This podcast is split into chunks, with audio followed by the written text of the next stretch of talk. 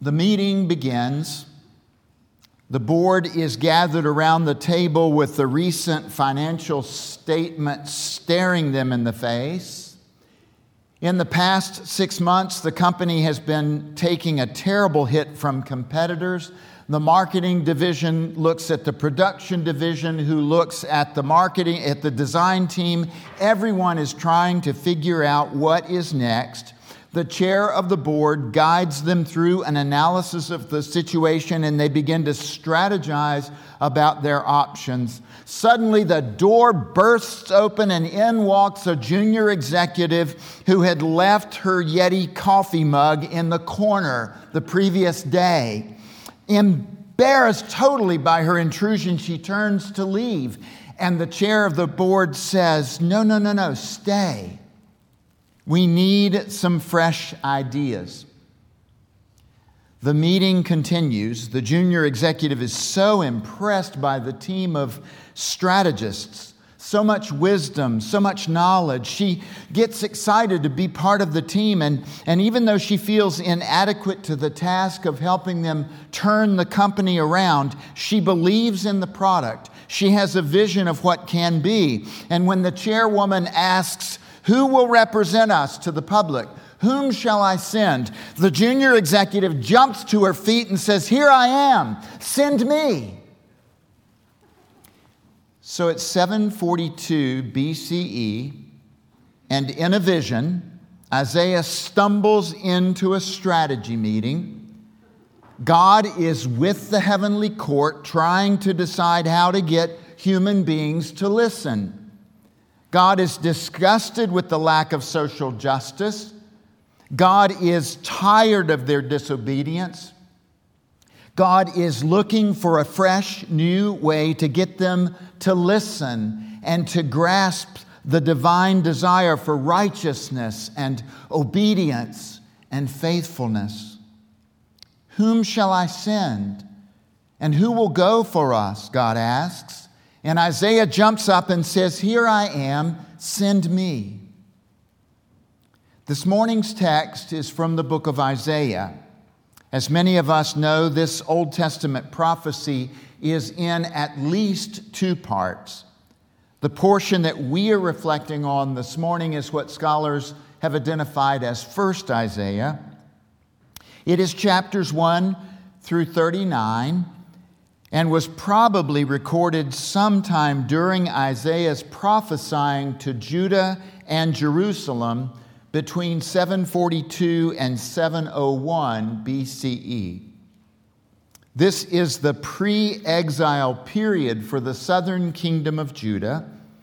During Isaiah's prophecy, around 721, the northern kingdom of Israel is taken into exile. Judah Judah is not far behind in terms of the sins of the people.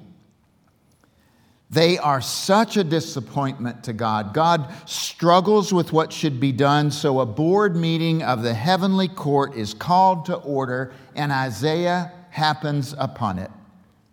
In fact, this meeting occurs in the setting of the temple. And Isaiah has this marvelous moment of worship when he says, I saw the Lord. This experience is so intense that he immediately lowers his eyes from looking at the almighty throne and he describes the clothing that God is wearing and provides a description of the heavenly creatures that are surrounding the throne. It is, it is too much for Isaiah to try to uh, even attempt to describe Almighty God. This moment is so humbling that Isaiah realizes how unworthy he is. Woe is me! I am lost, for I am a man of unclean lips, and I love, live among a people of unclean lips. And yet, even still, my eyes have seen the King, the Lord of hosts. Throughout the Old Testament, the tradition was that if one actually looked upon the Lord, one would immediately die. It would be too much of a shock for the human heart to survive. But here, in the temple, Isaiah is granted the privilege of seeing God and living to tell about it. As Isaiah is consumed by his unworthiness, a heavenly being comes and touches his lips with a burning coal. A confirmation class that I was teaching several years ago was studying this text, and with visions of a burning coal touching lips, one of those wise seventh graders said, Sometimes, Fred, forgiveness is painful. I was like, Whoa. We can write that one down. Why? Why is it painful? It's because we know that we have done wrong. We stand ready to be judged for it, but when we ask God to forgive, God is ready to do it, to cleanse us from all wrong. And then, as our liturgy often describes, we are forgiven and freed. And because we are forgiven, we are then freed to forgive others in God's name. The Presbyterian Church USA Board of uh, Pensions has the Blue Cross Blue Shield medical insurance program.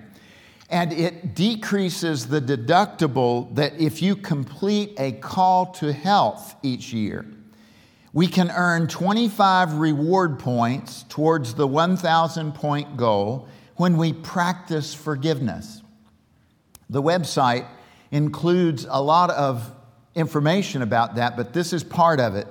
Psychologists define forgiveness as a deliberate decision to release negative feelings toward a person who has offended you, regardless of whether they deserve forgiveness. Forgiving others, it says, takes time and practice. Here are five research based strategies for tapping into your capacity to forgive using both your heart and your head. Number one, allow yourself to fully see how you've been offended. Do not minimize it. Number two, when ready, set the intention to forgive. Number three, Understand that your sense of grievance is distinct from the original offense and that it's your choice to continue to hold on to or to let go that sense of grievance. Number four, choose compassion. Remembering your common humanity with that person makes it easier to let go of resentment. And number five, look for the love, beauty, and kindness around you. Notice and appreciate what you have rather than what you don't have. And then it concludes Did you know wild animals forgive too? Apes, goats, dolphins, and hyenas all tend to reconcile after conflicts by rubbing horns, their flippers, or fur typical conciliatory gestures. I wonder if we like do something like that during the passing of the peace, you know? For the prophet, for the prophet Isaiah, forgiveness is tangible. It is a burning coal touching his lips, and at the moment of touch, he is set free from brokenness. I wonder, I wonder if the same can be experienced by you and me when the bread and the cup touch our lips at the Lord's table. Do we marvel at how much God loves us because God was willing to send Jesus to live with us, teach us, heal us, love us, die for us, rise for us, reign in power for us, pray for us? Can we, can we ever do enough to deserve such love? This table represents God's amazing grace and unconditional love. Cleansed by God, Isaiah listens as God's strategy develops. I need someone, God says, who will go and speak my word to the people. Who will it be? And without a moment's hesitation, Isaiah raises his hand boldly and says, Here am I, send me. This begins a long and risky ministry of delivering God's prophetic word to a people who do not want to hear it. But Isaiah remains faithful to the call. This is a remarkable call story in Isaiah's prophecy. But what does it mean? What does it mean for us? Perhaps God is ready to cleanse you this morning as the bread and the cup touch your lips. And in that very moment, as you experience the body of Christ broken for you and the blood of Christ shed for you, be open. Be open to God's cleansing power. Perhaps the Lord wants us to catch a small glimpse of God's essence through the eyes of our hearts this morning. And maybe seeing God leads us to serving God boldly.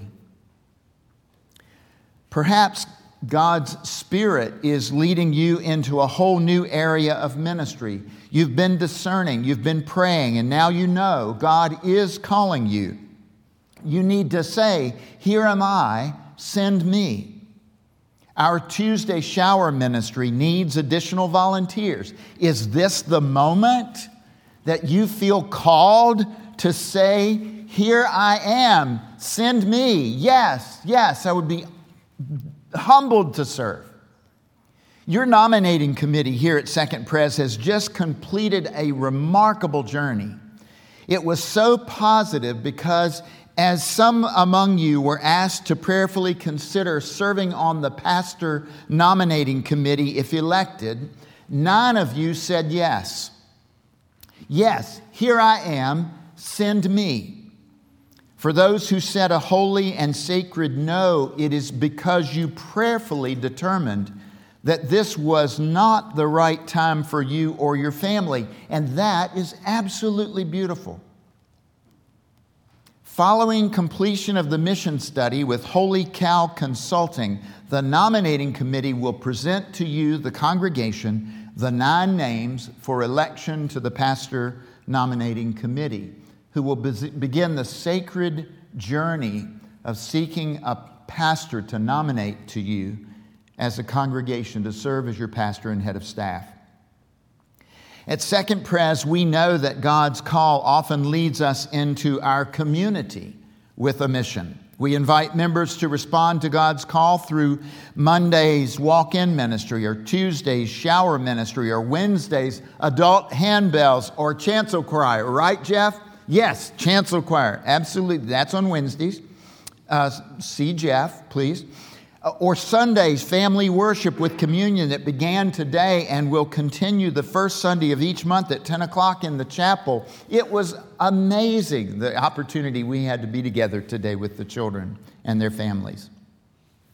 At other times, God calls and leads us into national ministry, like Union Presbyterian Seminary or the Young Adult Volunteer Program or relief efforts in the aftermath of a hurricane or tornado or wildfire or flood. For Isaiah, his national ministry led him to serve for 40 years in Judah, trying to get the people to listen to God. And sometimes God's call takes us far away, like Guatemala or Haiti or Costa Rica or Africa. Jesus said, Go, go and make disciples of all nations. On this World Communion Sunday, we think of those who have said, Here I am, send me. We think of those whose call has sent them far beyond their national shores. And we praise God for people like the Reverend Ditawa Nyanda from Nigeria, who served a, a Presbyterian church in Norfolk, Virginia. A man who, having been led to Christ through Presbyterian mission outreach in Nigeria, felt called of God to come to America to guide us closer to our walk with God. Isn't that beautiful? It's, we're all part of this family. Hundreds, thousands, millions of people have heard God's question, Whom shall I send? and have responded, Here am I, send me. That is God's strategy to call, to cleanse, to send us into all the world to bring the gospel of peace. Thanks be to God. The prayer of commitment today was written by John Renville in 1879. He was the first Native American Dakota to be ordained to the Presbyterian ministry, and we find the English translation of his Dakota version in hymn 441. But I'm going to pray this in English, but I want you to listen to the message from John Renville. All the sins we have committed to our Savior now we bring. We bow down with tears of anguish.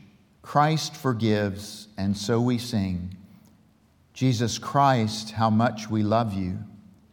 Jesus Christ, you saved from sin. How we love you. Look upon us. Love us still and cleanse within. Amen.